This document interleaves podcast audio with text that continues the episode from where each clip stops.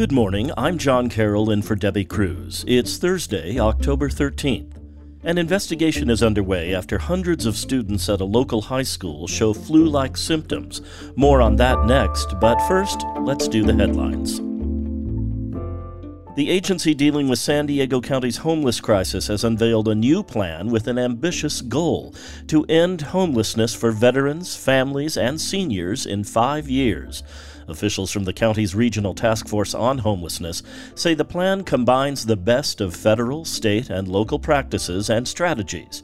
They say what's needed is a system that's ready to help people in crisis on day one. The task force will also focus on prevention strategies to stem the flow of the next wave of homelessness. Soil and groundwater contaminated by petroleum near the Mission Valley Terminal have been cleaned after decades of work. That's according to the San Diego Regional Water Quality Control Board. Releases from the tanks and distribution operations polluted groundwater in the 1980s. The releases then migrated beneath the parking lot of the former Qualcomm Stadium and the San Diego River. The petroleum contaminants were discovered in groundwater monitoring wells in 1992, but cleanup efforts didn't begin until 2005. If you're in the market for a house, it may be a good time to buy soon. According to a forecast released yesterday by the California Association of Realtors, we can expect a weaker housing market next year.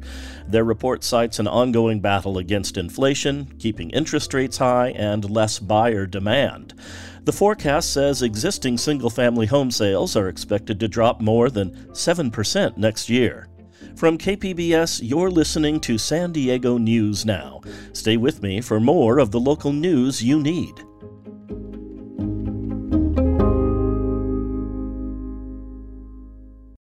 Hello, podcast listener. Full disclosure, I'm going to make some assumptions about you. This probably isn't the only podcast you enjoy.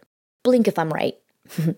it's probably not the only thing you watch or listen to on KPBS either.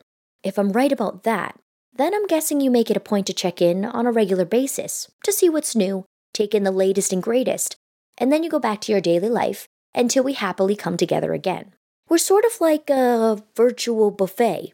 When you're hungry for information and entertainment, you go to KPBS and want to eat, uh, consume all you can, right? Well, you should know that when you become a member of KPBS, you're keeping the entire TV, radio, and online trays full of fresh ideas like the tasty podcast you're enjoying right now. Help feed your appetite for KPBS. Become a member today. Just go to kpbs.org, click the blue Give Now button, and make a donation. Thank you.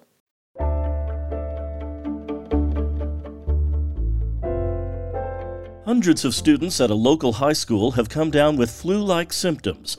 KPBS education reporter MG Perez says the county health department is now investigating. Hundreds of students at Patrick Henry High School in Del Cerro were out sick, complaining of a sore throat, cough, wheezing, and body aches. San Diego County health officials are investigating a potential outbreak of the flu or another respiratory virus. Many of the students who are sick attended the Patrick Henry homecoming game and dance last weekend without wearing masks or social distancing. Dr. Howard Taras is the San Diego Unified District physician. It's not COVID. Why have so many individuals at one party and one game been able to to get this. The Centers for Disease Control have already predicted a much worse flu season than last year. The health department is investigating similar outbreaks at other schools around the county. MG Perez, KPBS News.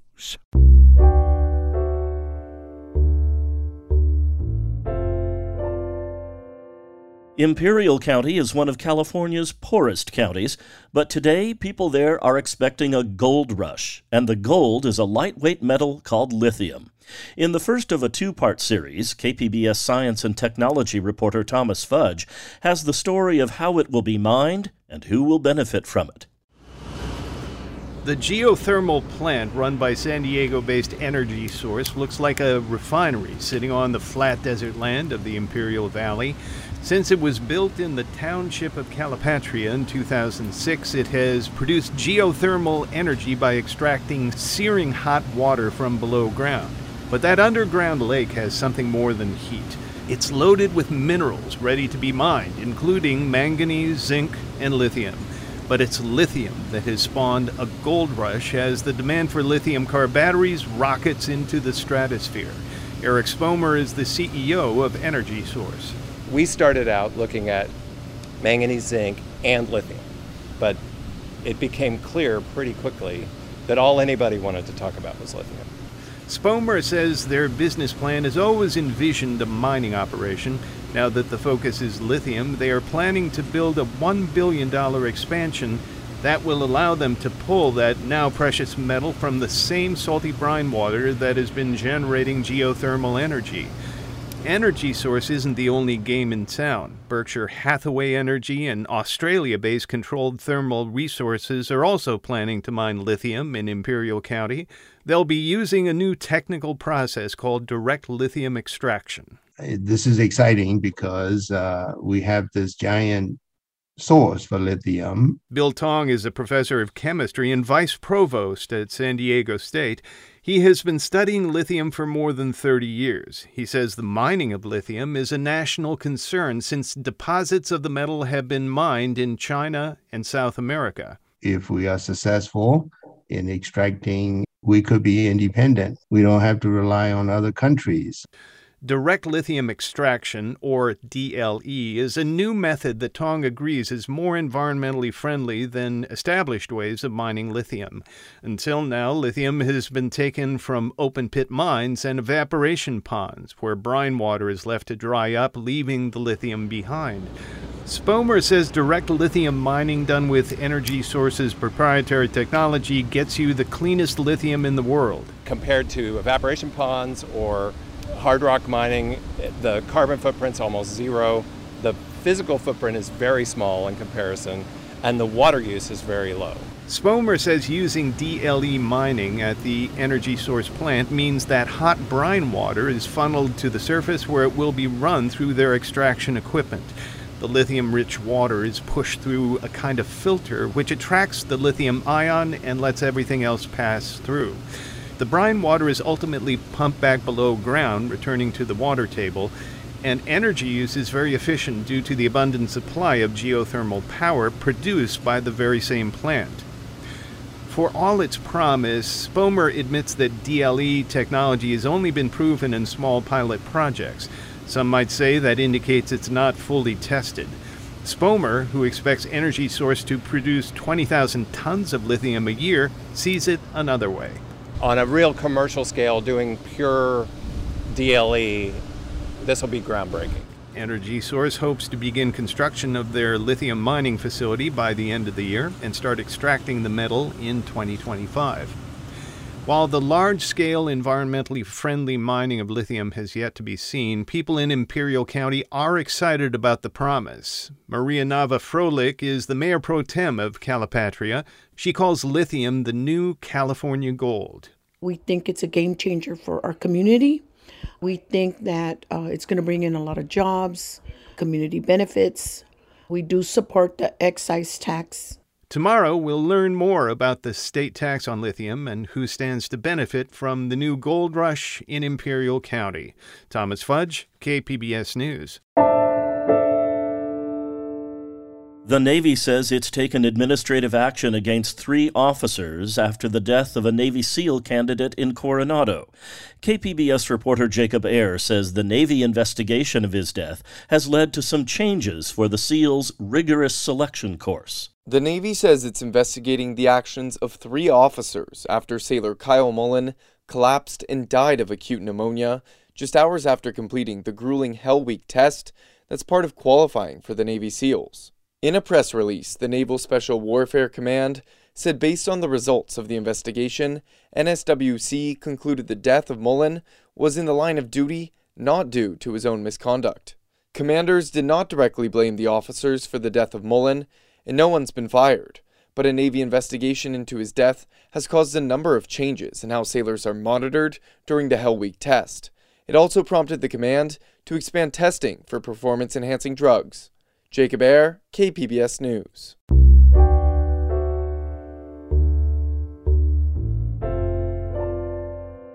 After a barrage of complaints in August, Customs and Border Protection paused their plans to replace a gate at Friendship Park with a 30 foot border wall. The agency is now reviewing public comments to decide whether to move forward with that project. KPBS border reporter Gustavo Solis has more. So, our fear is that this proposal, the construction of 30 foot walls, would effectively uh, render Friendship Park closed to the public. That's John Fanistil with Friends of Friendship Park. On Wednesday morning, he stood in front of CBP headquarters in Chula Vista with letters signed by hundreds of people opposed to the wall. The agency's stated reason behind building the wall is public safety, but Fanistil is quick to point out that none of the volunteers who work at Friendship Park have ever been injured. And increasing the wall's height from 17 feet to 30 has led to a spike in serious injuries to migrants who've tried to climb it. That's the official rationale for this project public health and safety. Sadly, if 30 foot walls are imposed, there will be greater threats to health and safety. Friendship Park is the only place along the 2,000 mile US Mexico border where people from either side can see each other without actually crossing the border. This is the only way some cross border families can see each other in person. CBP is expected to have a final decision on the park's future by the end of this year. Gustavo Solis, KPBS News.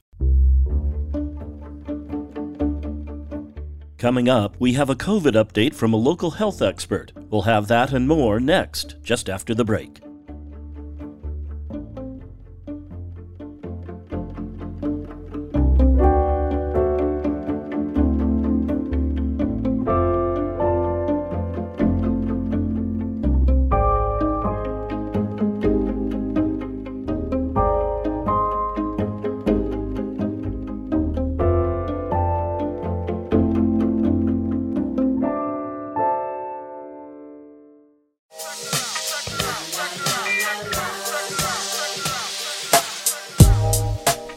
Hey, this is Parker Edison, host of the Parker Edison Project on KPBS. The cool thing about joining KPBS is you make one simple donation, and that money ripples into supporting everything else you see and hear on KPBS, including podcasts like this one you're listening to right now, making a place for fresh voices and perspectives to be heard. And that's music to my ears. Become a member today.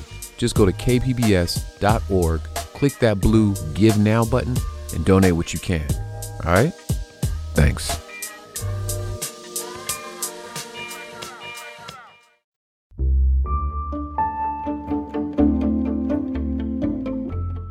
The number of people who have been vaccinated with the Omicron specific booster shot remains low across the country, and at the same time, new variants of COVID 19 are emerging.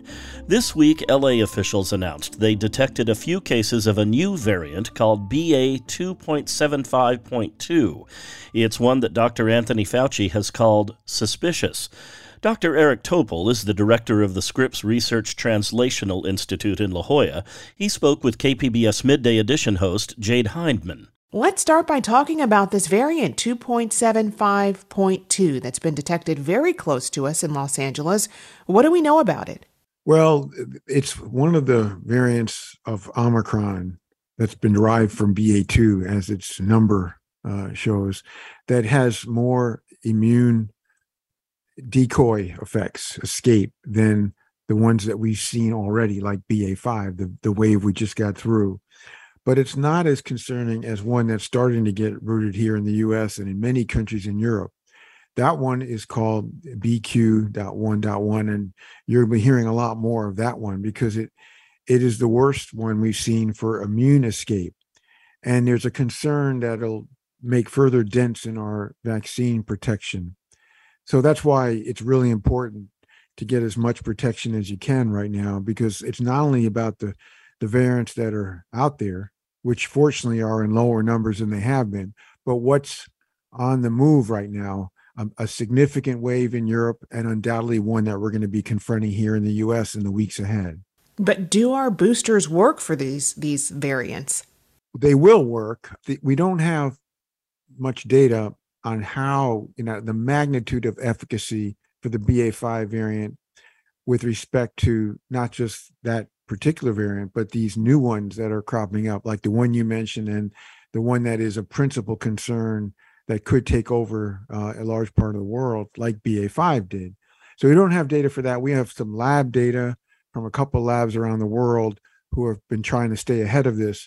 And it looks like it's going to be a, a challenge that the vaccines, like we've seen, don't do great for protecting from infections and spread, but they help preserve that high level of protection from severe disease, hospitalizations, deaths, and also long COVID. So the rationale for these boosters is not that we're going to have a great job in preventing infections, but just keeping people out of the hospital, keeping them very sick, helping to reduce the toll of long COVID.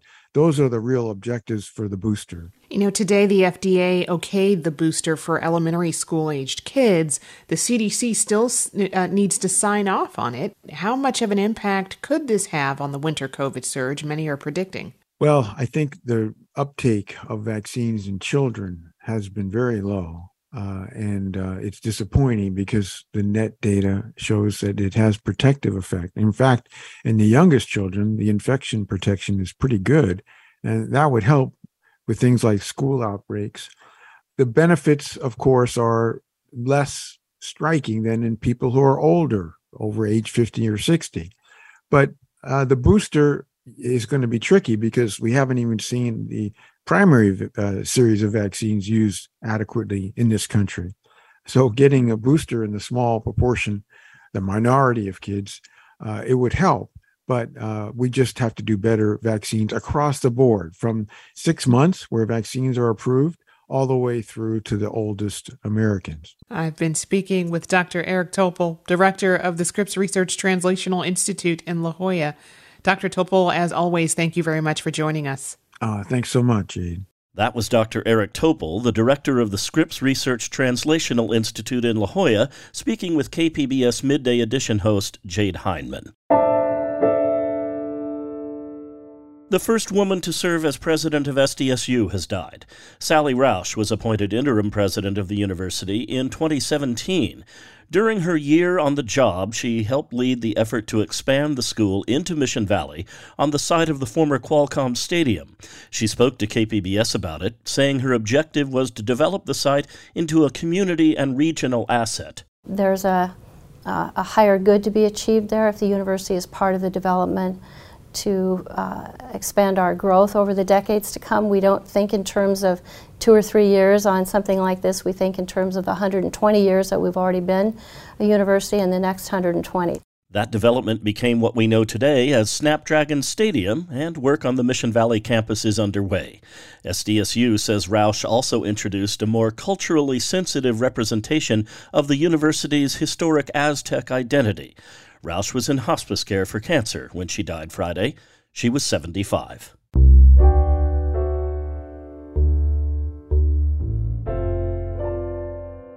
Climate advocates made it tougher for Sempra Energy employees to get to work yesterday morning. About a dozen protesters blocked the entrance to the company's parking garage at Sempra's downtown San Diego headquarters. San Diego 350's Phil Petrie says Sempra needs to stop dealing in fossil fuels because of the impact on climate change. They want to position themselves as a truly sustainable transition company as we transition to clean energy but that's really not the case. They mostly deal in methane, and methane is an extremely potent greenhouse gas. So methane causes climate change. They are still causing climate change, and we need to stop that. Protesters say local residents are feeling the impact of a drought that is more intense because of climate change, and they say the company's energy rates are too high, with one in four families unable to pay their power bills. When reached for comment, Sempra Energy emailed KPBS saying the fact is sustainability is at the core of our business strategy.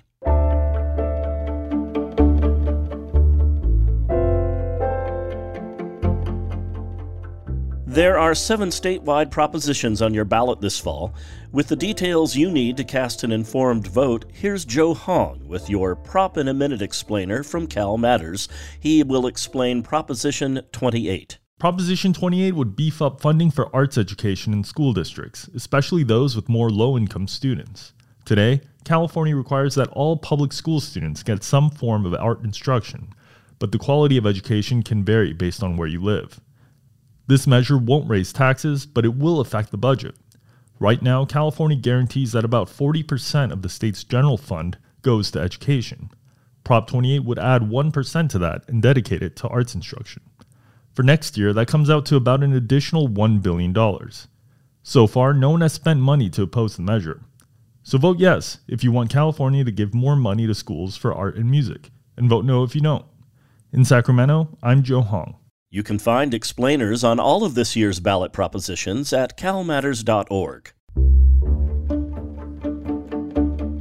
That's it for the podcast today. As always, you can find more San Diego news online at kpbs.org. There, you can also listen in or watch the meeting today of the House Committee investigating the January 6th attack on the Capitol. It starts at 10 a.m. I'm John Carroll. Thanks for listening, and have a great day.